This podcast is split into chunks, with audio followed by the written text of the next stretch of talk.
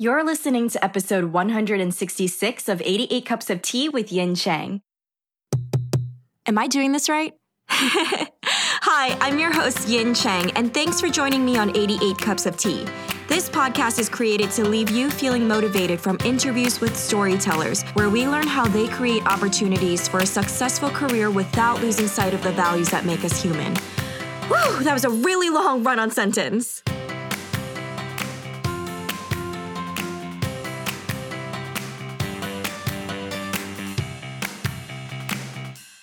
Hey, what's up, storytellers? We have author Amy Rose Capetta on the show today, and you will not believe all the incredible crafting tips that Amy shares. But before we hop right into her introductions, I want to thank our friends at Vermont College of Fine Arts for sponsoring today's episode and for supporting our work as the go to community for storytellers. We teamed up with VCFA's MFA in Writing for Children and Young Adults and created a thoughtfully curated series of podcast episodes and personal essays to give you as much value as possible for your writing journey. Over these couple of months, the alumni and faculty from VCFA's MFA in writing programs have been sharing their most intimate stories about the life of a writer, from topics exploring the heart and the art of writing to overcoming imposter syndrome and breaking out of creative blocks to actionable step by steps on improving your craft. These stories will guide and boost your morale, and they have been resonating deeply with so many of our storytellers. If you haven't had the chance to check out our series yet, please be sure to head over to 88cupsoftea.com slash VCFA. And I encourage you to learn more about VCFA's different MFAs that help you with your writing over at vcfa.edu. I also want to take a moment to shout out one of our storytellers, Kayla Lane 188, who was so sweet to leave us a rating and a review on iTunes. Kayla wrote, I recently started listening and I love the variety of information this podcast provides. Lately, I've been dealing with the stress of applying for college and reaching for a career in the literary world. The information I've learned from 88 Cups of Tea has given me hope that I could make it, so for that, I'm extremely grateful. I actually listened to this while researching potential internships near my college choices. Kayla, thank you so much for your support and being a part of our community. We are all rooting for you here and wish you the best of luck applying to colleges and internships. You've got this. Psst. Hey, listeners. I've been noticing that we've had a bunch of new reviews and ratings over on iTunes, so thank you so much for taking the time to leave some love. And if you haven't had the chance to yet, please keep them coming. Every time I read one of your comments, I gobble them up like cheese fries. It definitely boosts the morale and puts the biggest smile on my face, so thank you so much in advance. And now, on to today's guest. Amy Rose Capetta is the award winning young adult fantasy, sci fi, and mystery author of Echo After Echo, The Brilliant Death, best selling novel Once and Future, co written with her partner Cori McCarthy, and her highly anticipated novel The Storm of Life, her sequel to The Brilliant Death. She's also the co founder of the Rainbow Writers Workshop, the first ever workshop for young adult and middle grade LGBTQIAP writers. In our conversation, Amy shares how she fell in love with storytelling and how she turned that passion into her writing career. She spills plot structure exercises that will help you see the bigger picture to move past roadblocks in your story. We dive into how a writing MFA helped Amy discover confidence in recognizing and trusting her writing voice, strengthen her revision process, and find a supportive writing community that's very similar to the arts communities that she loves. Further into our conversation, we discuss the inspiration behind Amy's past novels and her writing process. She shares crafting advice on how to begin a story when you have too many ideas in your head, or as she likes to put it, how to turn off the creative faucet. Amy also gets into the nitty gritty about writing a large cast of characters and how to not distract the writers from the main story. And she shares incredible tips for aspiring queer writers. For any of you who'd love tips on world building, be sure to pay special attention towards the end as Amy shares her world building method for developing complicated plots. I have a feeling you're gonna love all the craft advice in this episode, so let's just jump right in. Hey everyone, I am so excited to have Amy Rose Capetta with us today. Amy, how are you? I'm good. How are you? I am so good. I'm so excited about this. Let's talk about when you first fell in love with storytelling. The first memory I have of being completely married to a story is in first grade when I carried a copy of The never-ending Story around with me most of the year. Like at school i always had it with me. It was as much a comfort object as it was a story i was constantly reading. And it was one of those beautiful copies that was printed in two colors of ink red and green and it had a cloth binding with a beautiful orange symbol on the top. And it was just a very magical object in addition to being a very magical story. And I think that that was the first time that I was drawn. I, I, I liked to read from the time that I learned how, but that was a story that I really couldn't let go of, literally. from there, were you realizing just the story itself, or did you understand that this was an actual human being who created the story and it was possible for you to be that person that you know you looked up to i think it took me a little while, a couple years, to realize that an author was a thing that a person could aspire to be. But it was very funny because even then, I didn't really want to know too much about the authors behind my stories. I liked keeping it very mysterious. um, I like to just read and imagine and be in that world and not know too much of the behind the curtain information, which I think is interesting because that's, that's shifted a little bit. I think as a writer now, I'm more interested in other writers and their process and that end of things. But as a kid and as a reader, I liked everything to be very magical and mysterious. How are your parents with you growing up? Were they very strict about, like, okay, lights out now, no more reading after this time, don't sneak and read the book past midnight? My parents loved that I was a reader, but like they had to stop sending me to my room if I got in trouble because I would just sit in there and read, and they realized that that was best and not any form of punishment. We did have like that cutoff time at bedtime where I was supposed to stop reading, but I think they knew I was still reading with a flashlight. I was very much a reader at a young age, and I think that a lot of that did come from my parents modeling that behavior. And my whole family, we're very much a family of readers. My entire family will go on vacation and we'll all just sit in a room and be reading together. And that's sort of like our family activity. That's so cute. We're, we're those nerds and and that just feels really natural to me and i it took me a long time to realize that that's not what everybody does when they get together I'd go over to have dinner at someone else's house and I'd be like, okay, but when do we all read? It's so magical. It actually just started happening in my little family. We have a seven year old who's just getting, really getting into reading this year and uh, would start to, at bedtime, crawl into bed with us and realize that they could extend bedtime by um, like a full half hour if they just quietly read. And they would just right in the middle of the bed with all three of us reading. And I was like, this is the best. This is so cute. Oh my God, stop. That was how your family upbringing was. How were your parents with what do they do and with their jobs?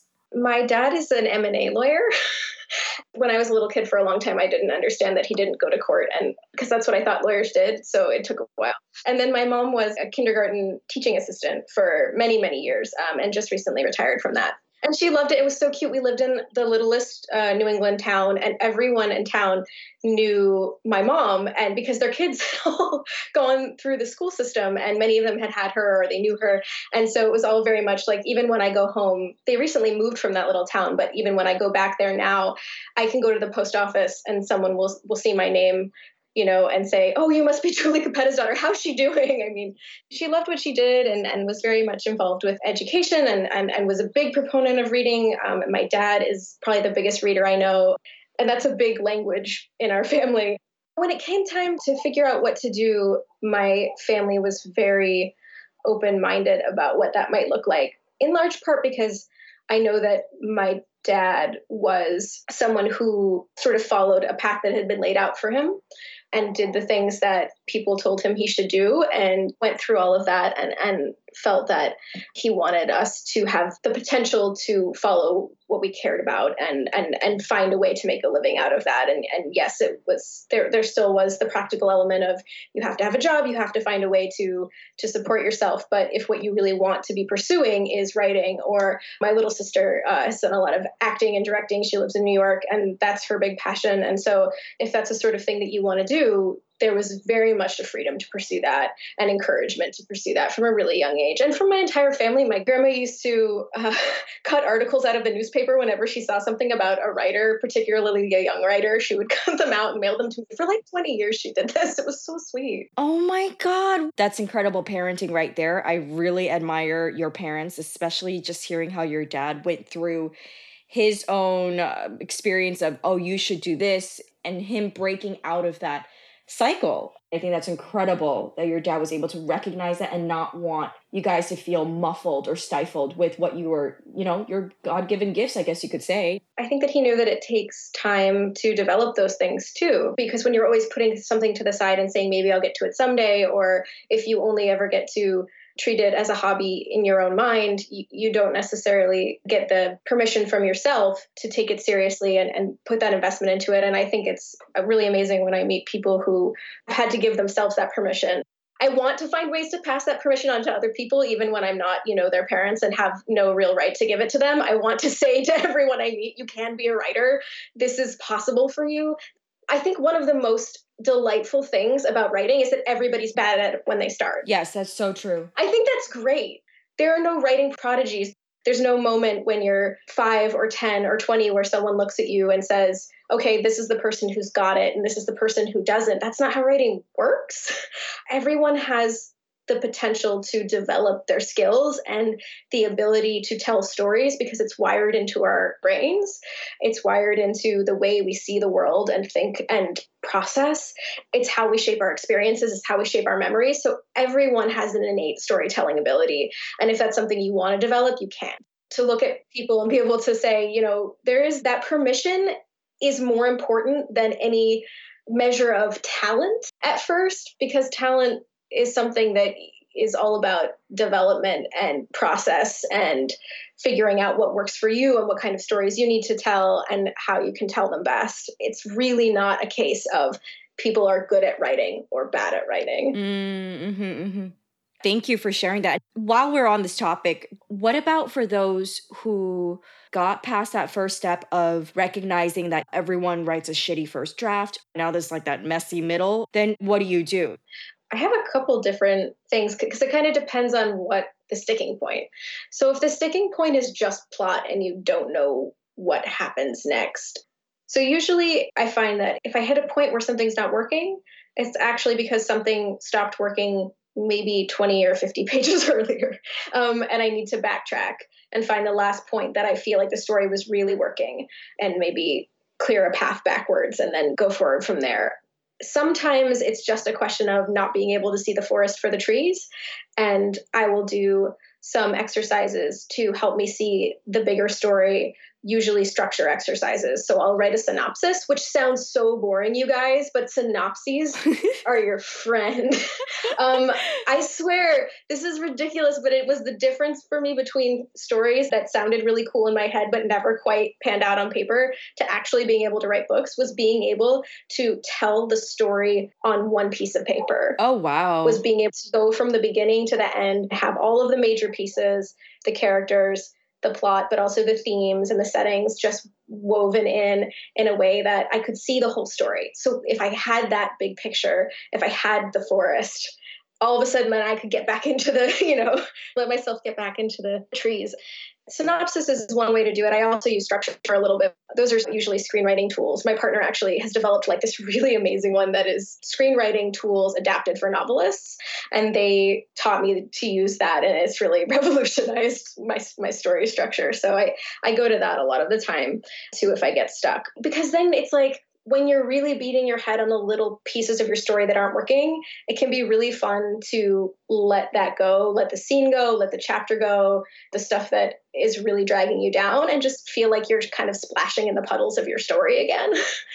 one of my solutions is have more fun. If you're not having fun, find a way to get back to, or I mean, if you're telling a really dark story, that might not work, but find a way to get back to what really brought you to that story in the first place, the things you care about in it.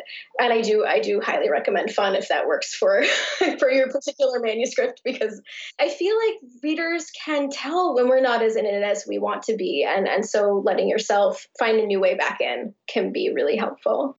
Can I jump in super quick? So you're mentioning the resource that your partner developed for the adaptation for screenwriting for novelists. Where do people find that? My partner, Cori McCarthy, is also a YA author and has a picture book coming out soon and does all kinds of really cool creative things. And they share that with their students. They are a professor at VCFA, Vermont College of Fine Arts, and also uh, workshops that they teach and everything. That's amazing. Well, congratulations. That's so cool. I'm going to rewind a little bit when you mentioned the one page forest. Is that what you came up with, or is that something that you learned elsewhere? It was a tool of publishing that I ended up adapting to the creative process because people are always asking you for synopsis. And at first, it seems really onerous to distill your story like that. But then once you get past the fact that you're just trying to really, really focus on what it is you're trying, the story you're trying to tell, I think that a lot of times the drafting process is frustrating because there's no way a first draft or even a second draft is going to be the story that's in our heads. And so letting yourself get back to the story that's in your head and really see it can help you write closer to that. And also it can help show you when that story is changing. Because sometimes we tell ourselves that the story is a certain thing. You know, we sit down to write and we're like, okay, well, this story is about. I'm trying to think of an example of when this happened to me. I was writing this book, Echo After Echo, and I told myself, well, it's a it's a queer love story and it's set in a theater and it's going to be very beautiful and it's going to be about making art and love and it's going to be that kind of really romantic story and and then i just started out i didn't really plan it. And then i hit a part where one of the characters got murdered and i didn't know that was going to happen. So i had to step back and be like okay what is this story actually? Why did that happen when i was sitting down to write? And so i started to plan it out and i started to really let myself see what the story was going to be beyond the relationship between the main characters, which is what I had been focused on. And that relationship was central and it remained unchanged throughout the drafts that I did and throughout developing that story and, and working on that synopsis. But there was so much else that was growing and shifting around that central relationship that I needed to start seeing because otherwise I would have just been sort of like trying to write my way forward and tripping over murders, which seemed like a much more painful process than it needed to be. I was like, let, let me take a minute and think about what this is actually, what the story is actually going to be. That was really helpful. So thank you for laying that all out to get back to when you realized that you wanted to be an author and what steps did you take to make it a reality? Words just made sense to me in, in a way that nothing else really did. I knew I wanted to write in some way or be creative in some way. And I sort of went through a lot of different ways of thinking how could that be a career for a little while i tried screenwriting and in college i went through a theater program i really really loved theater and i loved the storytelling aspect of theater. And I did some playwriting and I did some acting. And a lot of that obviously plays into the theater book that I wrote later because nothing is ever wasted. the, the 12 years you accidentally spent doing something completely different will become a book someday.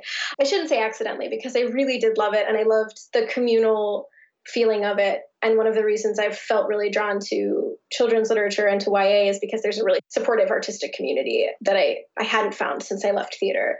So I was doing a lot of dramatic writing and I liked that, but I just wasn't feeling as drawn to the actual stories. I wasn't feeling as strong about my writing as I wanted to. I was having to make myself sit down and write, and I'd never had to do that before it just took me a while to really let myself get back to the stories I always loved most, which were genre fiction stories you know, middle grade fantasy. And YA didn't really exist when I was younger, but as soon as I found out about YA, I was so thrilled. In my head, I was like, oh, you you could be a writer when you grow up. But for some reason there was a block that I wouldn't write the kind of stories that I loved as a kid, the ones that that were most exciting to me and the ones that I read a hundred times over. It never occurred to me that I would write those stories, which is so strange. That I felt like, oh, you have to grow up and write screenplays because that's a career, or you have to grow up and write adult novels because that's what writers do. I sort of put my dream through a couple different channels and they weren't quite working. And then I wrote a screenplay, which I was having so much fun with that I decided to try to write it again as a novel. And it was very much a middle grade fantasy type book. And I wrote it and I sort of fell into having an agent for that. And it didn't turn out to be the right agent for me. And it didn't turn out to be the right book to be out there as my first book at the time that was a very painful revelation at the time, I didn't think of myself as very young, but I was. Um, I was like right out of college. That is super young. Yeah, it's a little baby. I was a baby. Um, and so I was like, it's about to happen. I'm going to do this. And it didn't work out that way. But the funny thing is, that book not working out was what proved to me that those were the kinds of books I wanted to write because even when everything fell apart and it didn't happen, I still wanted to write those books more than I wanted to do anything else. I was like, this is, I still love this. I, I want to wake up tomorrow and start a new one, mm. even though this was a really hard experience. And it didn't end where I thought it would end, and it didn't take me where I wanted to be yet. But now I see where I want to be. And, and that's when I started to look into grad programs and think more seriously about writing the kinds of books I always loved. So it took me a while to come full circle to that. Do you mind me asking how old you were by then, where you were like, okay, you know what? I'm going to want to deepen and further my craft. So I'm going to start looking for MFA programs. So I was 24 I was really depressed. I just binge watched the last season of Lost. I think it was the last season. Um, I was just like, that was all I could do was go to my job. I was a baker at the time. Oh my God, that's so cool, by the way. Side note, that's awesome. It was such a good job for writing because you get up before anybody's up. So I would get up at three in the morning. The world is completely dark. You're alone with your story ideas. You think about them all the way into work. You make muffins. you, you, you're still thinking about your story intermittently while you're making frosting. And and then you know people start to show up and the world kind of wakes up. And by the time you're done it's you know 11 in the morning you're done with your workday you go home you write everything you just thought about for eight hours. Okay real talk you don't take a nap before you start writing? Because i would be napping. No if i napped the day was over.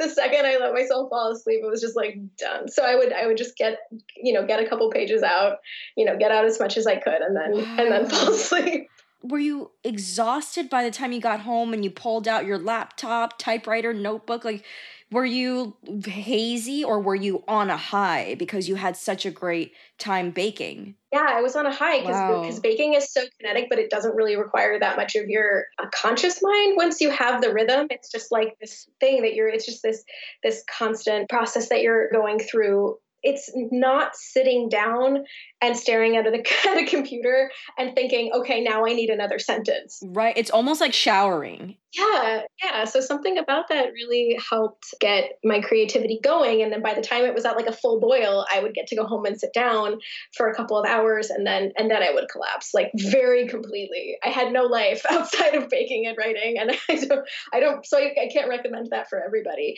I know you make it sound like very fun, but let's be real. This is hard work. Just any kind of world in cooking, baking, it's tough. It's like you're sweating, it's backbreaking. It's how long were you able to do this for? I did that for two years and then I got another job doing that in New York and that's when I stepped back from it because the place I'd been working before that for a while was a very mom and pop sort of Oh, so it's a little bit more relaxed setting. Yeah, and it's sort of a little warm, a little bit like there's a lot of work to do, but you also sort of get to do a few of your own things. You get to decide what the specials are and you get to sort of you know make a couple things that you like to make and kind of go with with the flow of the job and then i got a job working at like a big scale bakery in new york I never did this with a job before or, or since, but I went through the training for that, the two weeks of training. And then I said, I don't think I'm the right person for this job.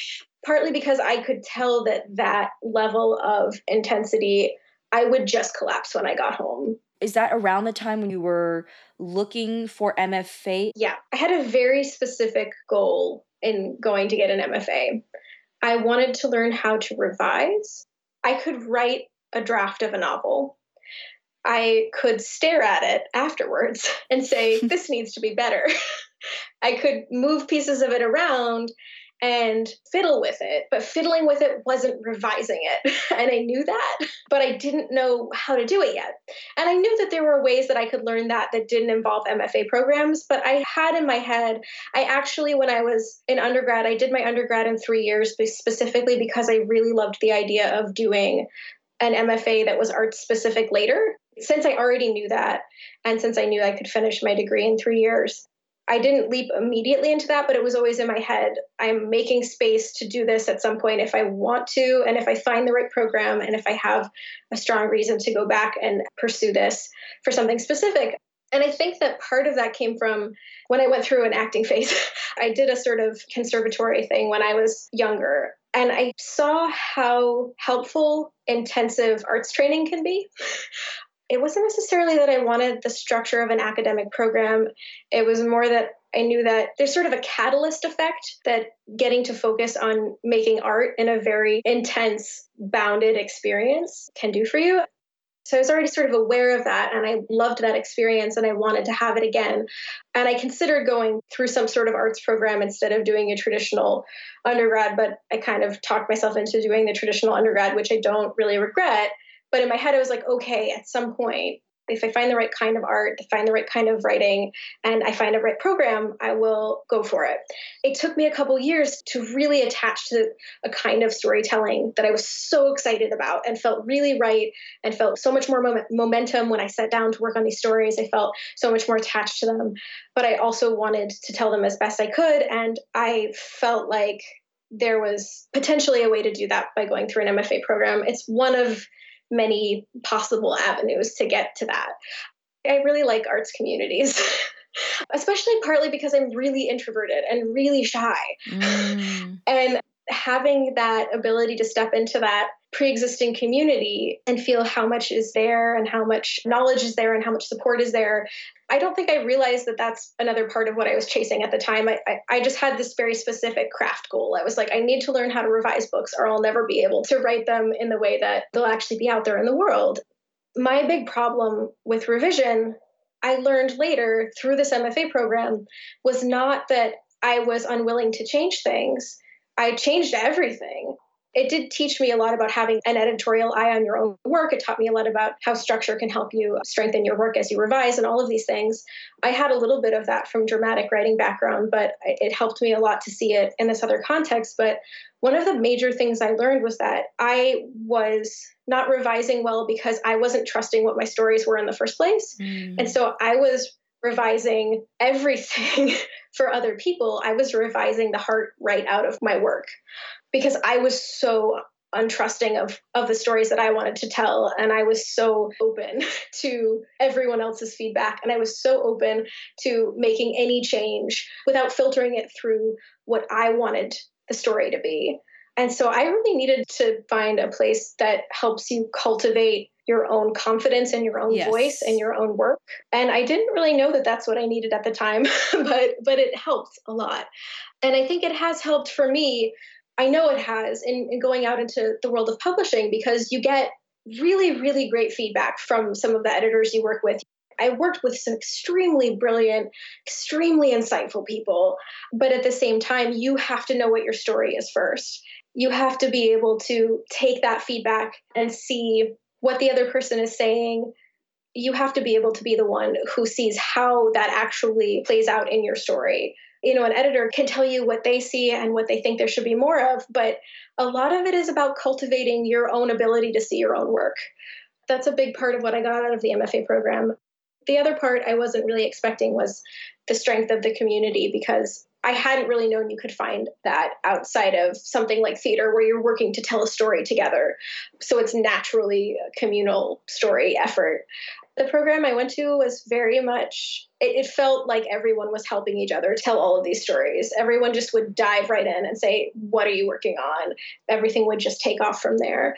There was a lot of cross pollination, so that people weren't separated out into picture book writers and middle grade writers and fantasy writers and realistic fiction writers. Everybody's strengths and skills were strengthening everyone else's. Ooh, yeah. So I, I, really liked that because I don't really like false boxes we put everybody in when it comes to writing.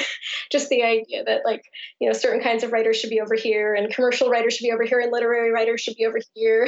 we don't all need our own corners. And in fact, our, our work all gets better when we see the possibilities of different kinds of storytelling and the skills and the strengths and the little bits we can take back to our own work. I love that. Okay, wait, hold on. So I need to know did you introduce VCFA to Cori, your partner? Or I don't think you both met there, right? We did. Um, oh my god, that's so cute. Wait, okay, I need to hear this story. This is so adorable. Okay, this is the most ridiculous meet cute. Oh my gosh. okay, so Cori's been teaching there more recently, but we were both students when we met. oh my god, that's so sweet. Oh my god. So I, I had been there. Cori started a little bit before me. And it wasn't my first semester there. I think it was my second semester there. So I hadn't quite met everybody yet. And I kind of vaguely knew about Corey because it was a very small program. And so you kind of vaguely know everyone a little bit. But, you know, the first semester, you're just sort of meeting your classmates and you're meeting your new advisors and all of this stuff. So I went back for the second semester and we have these workshops, and they're a mix of everyone in the program. And so it's about, you know, maybe 10 or 12 students. And so I get my workshop packet, which is, you know, everyone's pieces. I read one that I loved so much that when I saw the person who wrote it across the, there's a little green in the center of our campus, and I saw Cori across the green, and I ran across the green all the way up to them and went, I just really want you to know that I loved your piece. Oh my god, that is so romantic. How cute. And then we were friends for a long time. Nothing immediately happened from there. Um, we were both with other people at the time. We just became writing friends from there. We just had a wonderful time being in that program together. And from there, we stayed friends. And then when I moved to the Midwest, how many years ago was that now? A while ago. And Cori was also living in the Midwest. And I would that's when I started to visit them a lot. Wait, was it coincidentally that Cori moved out to the Midwest? Or was it because of you? Or like how are the chances that you're both in the Midwest? No, again, that was just a big coincidence. And I mean, it sounds like it's fated and meant to be. It wasn't a coincidence that I drove like three hours out of Chicago every couple of weekends to see them. that wasn't a coincidence. Every time I drove, like the last hour, there'd always be like the most dramatic weather in the world. It was like the universe was trying to make it as dramatic and difficult as possible for me to get to them. And I was like, no, I'm going to make it. Um, there was always huge lightning storm. I mean, I think the universe is trying to add the more romantic elements to it. You know what I mean? Like you're like fighting through the storm to get there. And it's like, I have arrived. And you're like soaking from the rainstorm. and it's like, whoa, okay. I think Amy really likes me. That's a really good point. Oh my God, you guys are so cute. Okay, may I ask a super personal question because it's something that I've been going through with my girlfriend and it's when and how you decided having a child was right for you both and was there one person that was more hesitant about not wanting to have a kid and like if that was the case, how were you guys able to decide, all right, you know what, let's just go through with it? Because also, this is a huge ass investment, let's be real. That's why I always tell people, I listen, if people in the LGBTQIA plus community want to have children, you know they will really love the child because it's an investment. All our money goes down the drain on top of like a lifelong investment, saving up for college, and you want to provide a really wonderful, loving environment for that kid, or forget about having a kid because it's not fair to the kid, you know? So I have a completely unhelpful answer. Um, I feel bad because you just laid this out like so in such a in such like a detailed and caring and like thoughtful way. And my my answer is like gonna take the little Jenga stick right out of your tower. and I'm sorry. Let it fall, baby boo. Our little one Maverick is from Cori's previous relationship. That removed all the difficulty of decision making. Okay, that's awesome. When I showed up, the decision had already been made, already a baby, already awesome. I did not have to decide anything, which actually helped me a lot because I always love the idea of having kids.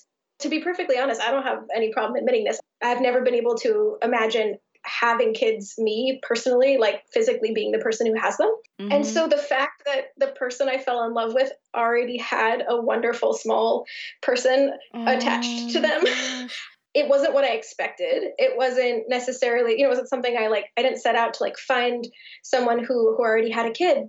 Can you imagine? Like, can't be with you unless you have a baby attached. Yeah, that'd be, that'd be a strange dating app. But it, it kind of worked out in this very beautiful way because there was already so much love. I just showed up, and and Maverick has a great dad. Cori and her ex both really wanted to have a kid, and um, Mav is actually with his dad right now. And it's like it you know it's just this really wonderful sort of thing where it all came together in a very good way. I didn't have to make that call. I like to tell people that i slid sideways into parenting so oh my god, that's awesome. Yeah, it was a very different process than I think a lot of people go through. And it is interesting because Mav has known me from being a tiny baby, so I've been part of Mav's life for pretty much the whole time. Well, yes, you are mommy for sure. Yeah. the name that Mav picked for me is Mama Rose, which is so That is so sweet. I'm not gonna lie, it sounds like you should have your own baking company named Mama Rose's Bakery. Boom. We do sometimes talk about, you know, the possibility of having another kid, but I, I think that we're pretty set where we are right now. Every once in a while we have the conversation and then we're like, should we? Probably no. I'm so happy for you all uh, that you are at where you're at right now. Congratulations on that on a very personal level our life experiences make us who we are as storytellers. So this all relates, you know what I mean? But yeah. I do want to get into like the books that you were I'm so excited to hear. So was your first story the one that you were working on at the bakery shop? So, the first published novel I have actually, I didn't start until my very last month of my last semester of my grad program. I had a bunch of stories I was working on in the program, and I was learning a lot as I was trying to set myself a lot of craft challenges, and I was trying to write these very ambitious stories, and they weren't coming together, and they weren't coming together. And then I started something in my last month just for fun. I didn't really know if it was going to be anything, but I just sort of let everything else go, all the stuff that where it felt like I was doing hard work but it wasn't quite coming together and I let all that go and I wrote something just to just to enjoy writing it and then that was what I felt like all of the work that I'd done came together in that piece and my advisor was really excited about it. I sent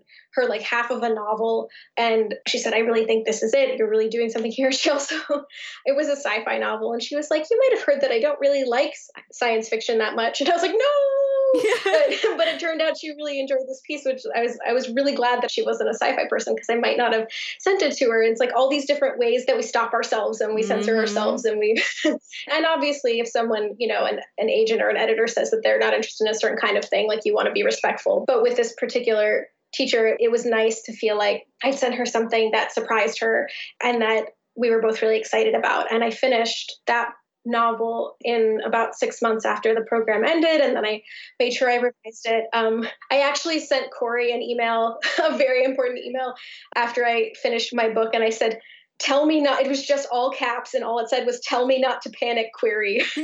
And, and Cori back immediately and said do not send that query and they got me on the phone and talked me through all the revisions i still should do like that i knew i should do before i actually sent it out.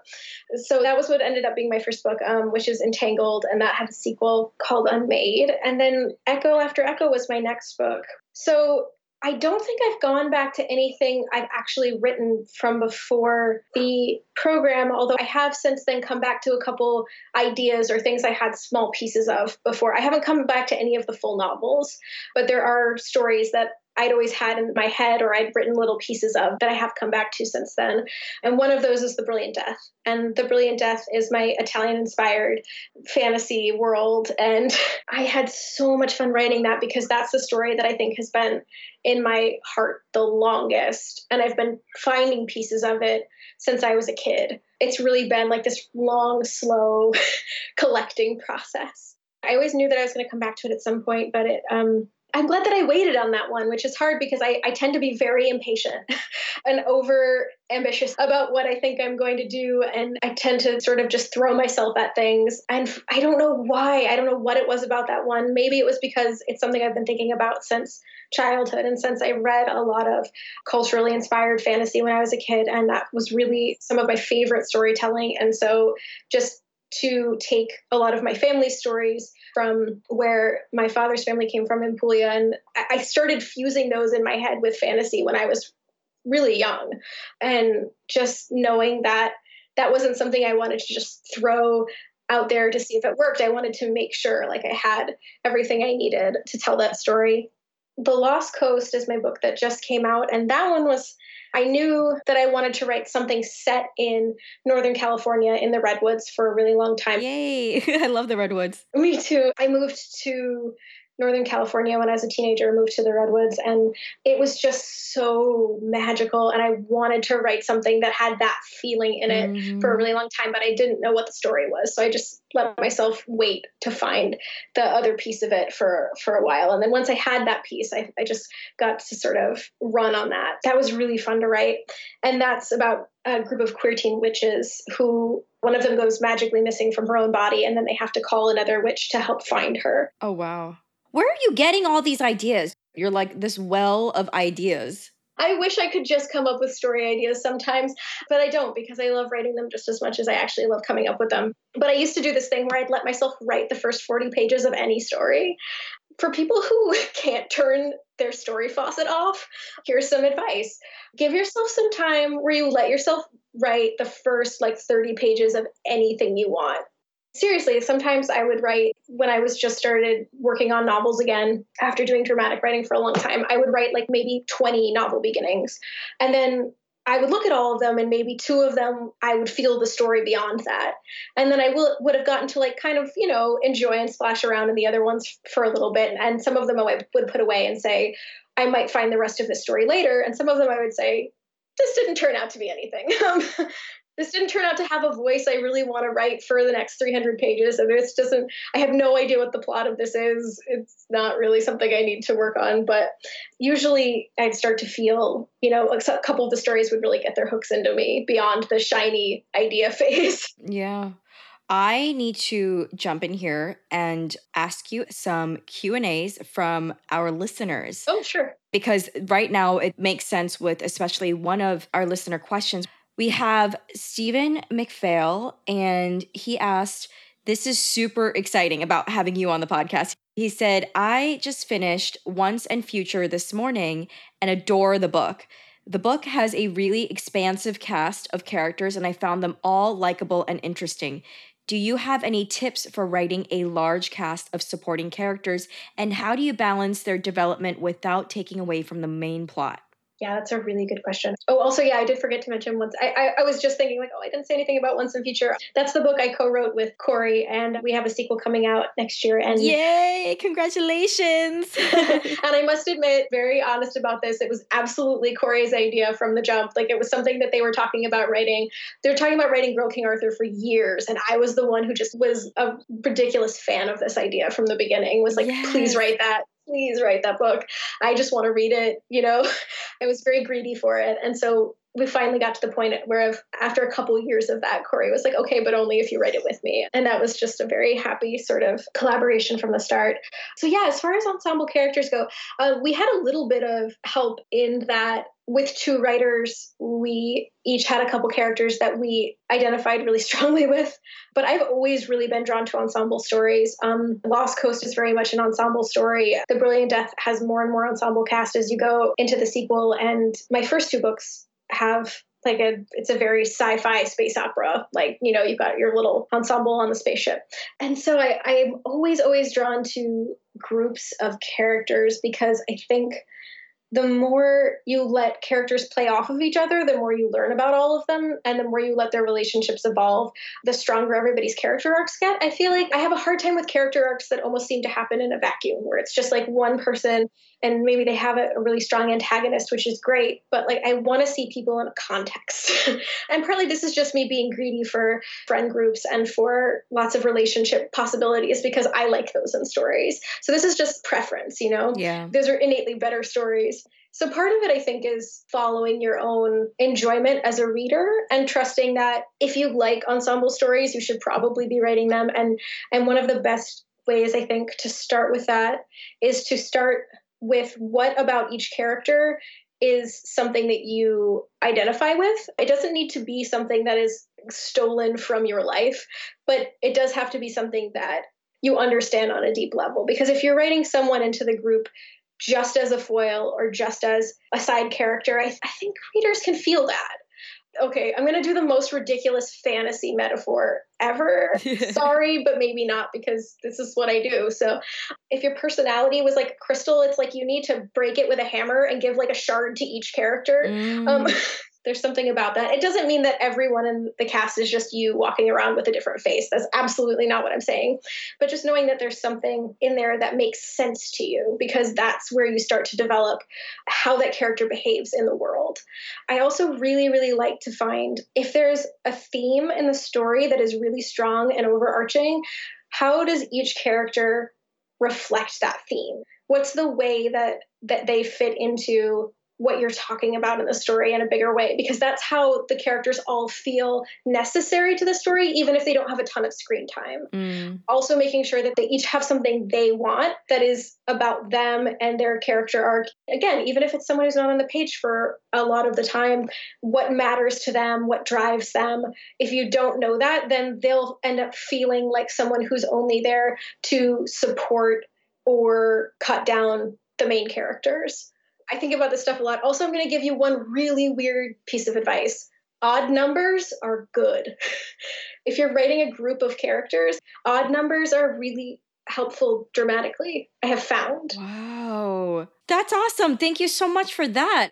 Since we are talking about once and future, we had another listener, Kate Drexel, who asked, What challenges did you face while writing once and future?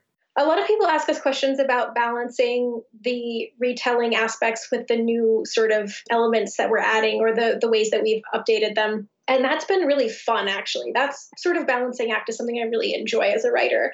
That's a very playful aspect of the writing that I've had a lot of fun with. I think the biggest challenge with these books, no, wait, I know the biggest challenge with these books is that the plots are ridiculously complicated.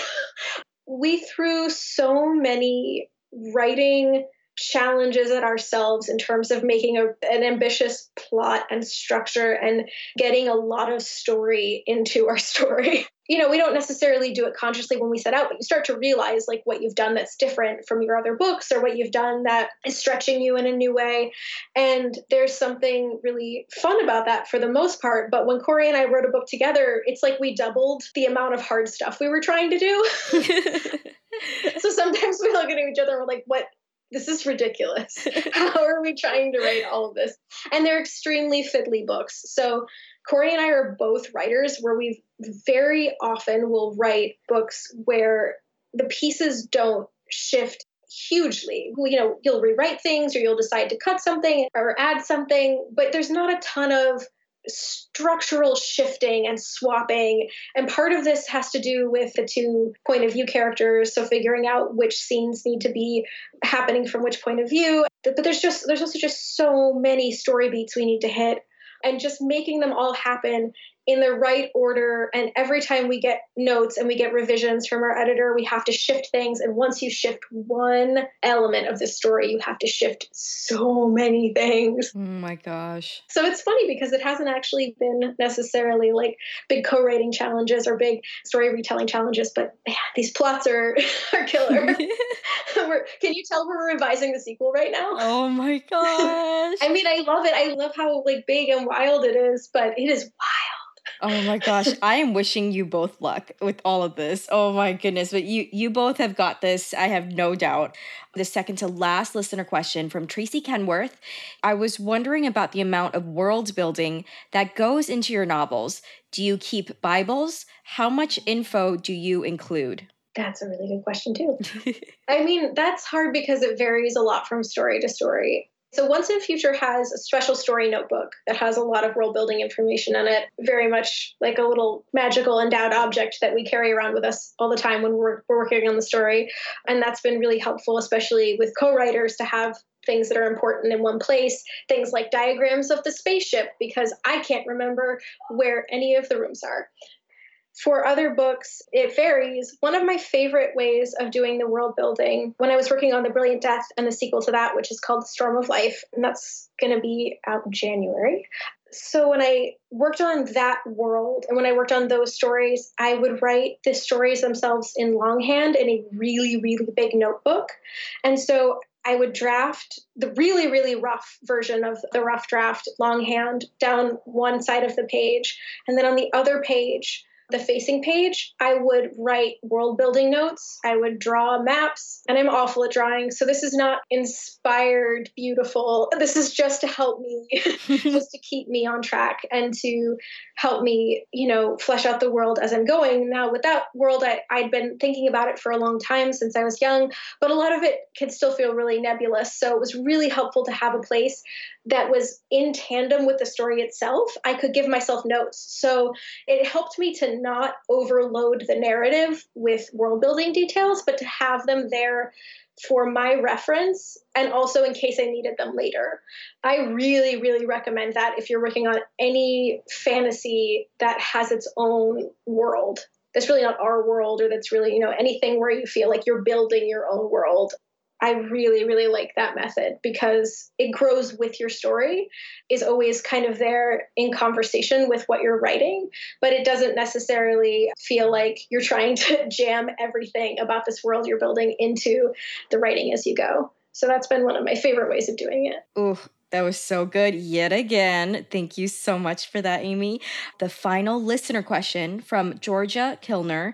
She asked Hi, I was wondering if being openly queer has affected your journey to publication and if you had any tips for aspiring queer writers like myself. When I first started publishing in 2013, there was still almost no queer genre fiction in YA it was Malinda Lo and it was Alex London and it, I don't want to say that was it because I don't want to exclude a few other people who were probably there doing good work, but it was very limited. It was a very tough idea to think about whether or not those books were going to exist in our field and who was going to get to write them and where the publishers is going to get more on board with them and was there going to be more space for that. So at the time, I was working on a book that had queer characters in it none of my books really started coming together until I started writing queer characters into them. The queerness in Entangled and Unmade isn't as central as it is in my later books, but it is there, and I I do like to point that out because I think it's important. It's not like I censored it out and then later I put it in. I was writing my way into my own queerness. I was, you know, in my life. It took me a while to feel those stories were I just didn't see them in the world. And there's something about when you first see them in the world that makes you feel like oh this is possible. Mm. and i remember reading ash and and and then getting to meet Malinda Lo soon afterwards and thinking wow like this book gets to exist. Maybe other books like this get to exist. And that, that really did unlock a lot of things in terms of me feeling like those possibilities were there. By the time i was done writing those first two books i was so ready to lean into writing about queerness and about queer main characters. And i just i couldn't imagine doing anything else at that point so at the time when it was the field was still pretty limited, I just start I just threw myself headfirst into a book and was terrified that no one would want it and was terrified that I was ending the career that I'd just started that I'd also been building up to for my whole life. that was a hard space to be in for a while. Echo After Echo took the longest of any of my books by quite a bit. And I am really so glad that I didn't stop myself from doing it, even though I didn't know if the market was there yet, even though I didn't know if there was going to be enough space, if publishers were going to open things up. And they have a lot. And I have seen so much growth. It is a huge, huge difference from where we were then to where we are now. And for me, I think I really wasn't able to write stories that felt as exciting to me without engaging with that in some way. That's just me, though. I also don't think queer writers should feel limited. Mm-hmm. I don't think anyone should be able to say, well, you can't write about a straight main character ever again because, you know, I've seen that happen to to people in our industry and that very strange form of backlash. It's not about narrowing anybody in to only writing a certain kind of story. It's more just that feeling that there is room for your story if you want to write about queerness and you don't need to write about the difficulty of being queer anymore. Like that that isn't the only narrative that's available to you anymore. For a long time i feel like that was something that was more prevalent. Mm-hmm. and it's not that those books are the problem it's just there not being room for any other books was the problem. I, I really do think that's starting to change. There's starting to be a little bit more representation within publishing I see more people coming up who are representing queer voices within publishing houses. And I think that that makes a huge difference. And I think that we're starting to see that readers want these books, need these books, love these books. I think teenagers don't feel as limited in what they should be reading. Or I guess all I could say is that it's a really good time to be a queer writer. It's a really exciting time to be putting stories out there and to know that readers are so ready for they're beyond ready for them. Do you want to tell the listeners a little bit more about Rainbow Writers Workshop that you co-founded?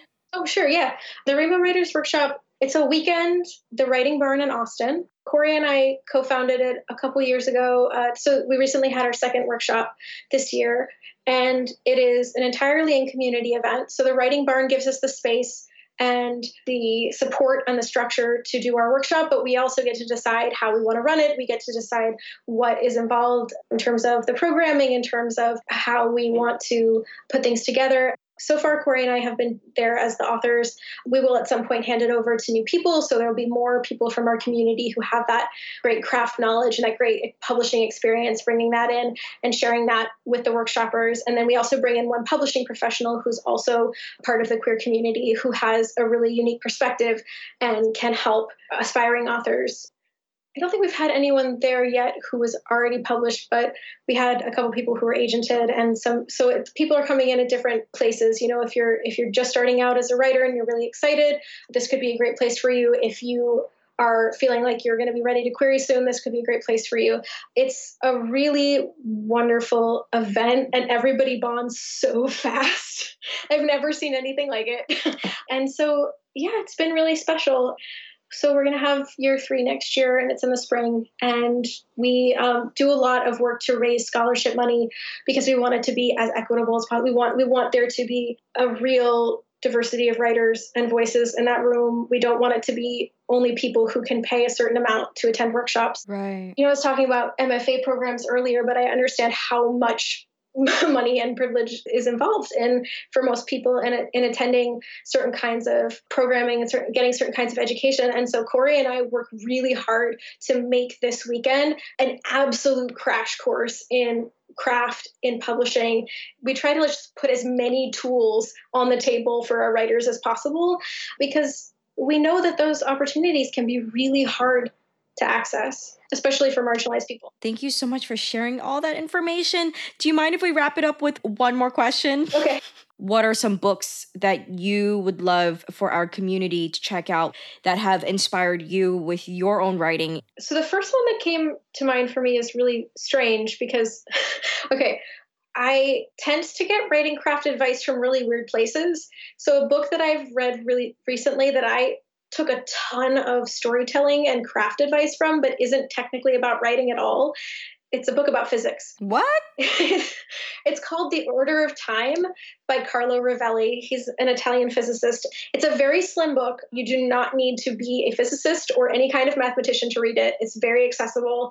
It's about time and perception, about the way we create our experience of reality. And so a lot of that innately ties in with storytelling.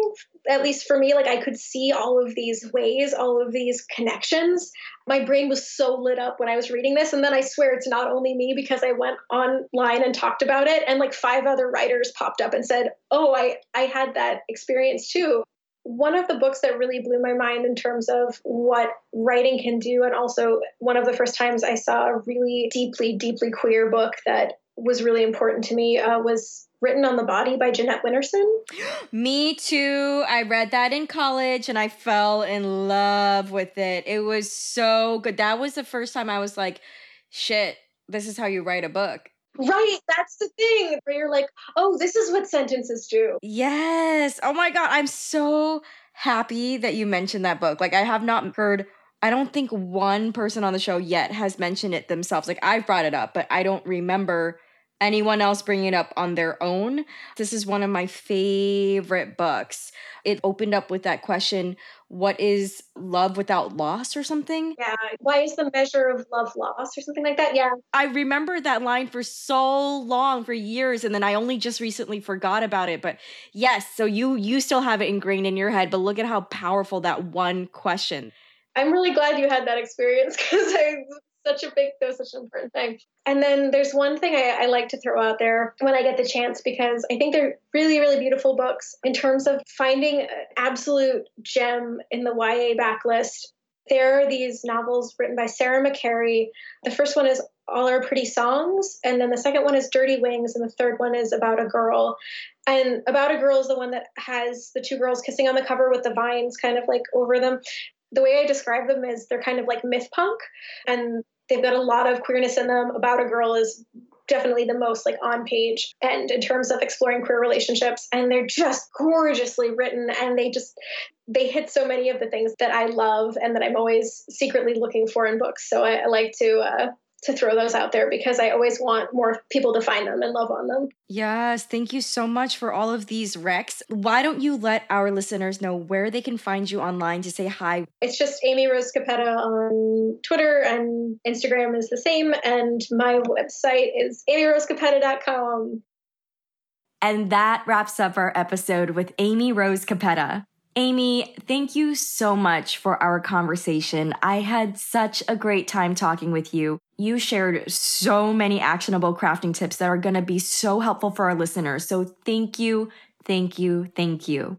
Storytellers, thank you for hanging out and listening in. As always, please be sure to drop by and say hi to Amy over on Twitter at Amy Rose Capetta. If you'd love to hear our full extended conversation where we chatted for nearly two hours talking about all the life things, you can access it right now as a patron. So head over to patreon.com slash 88 cups of tea to find out more.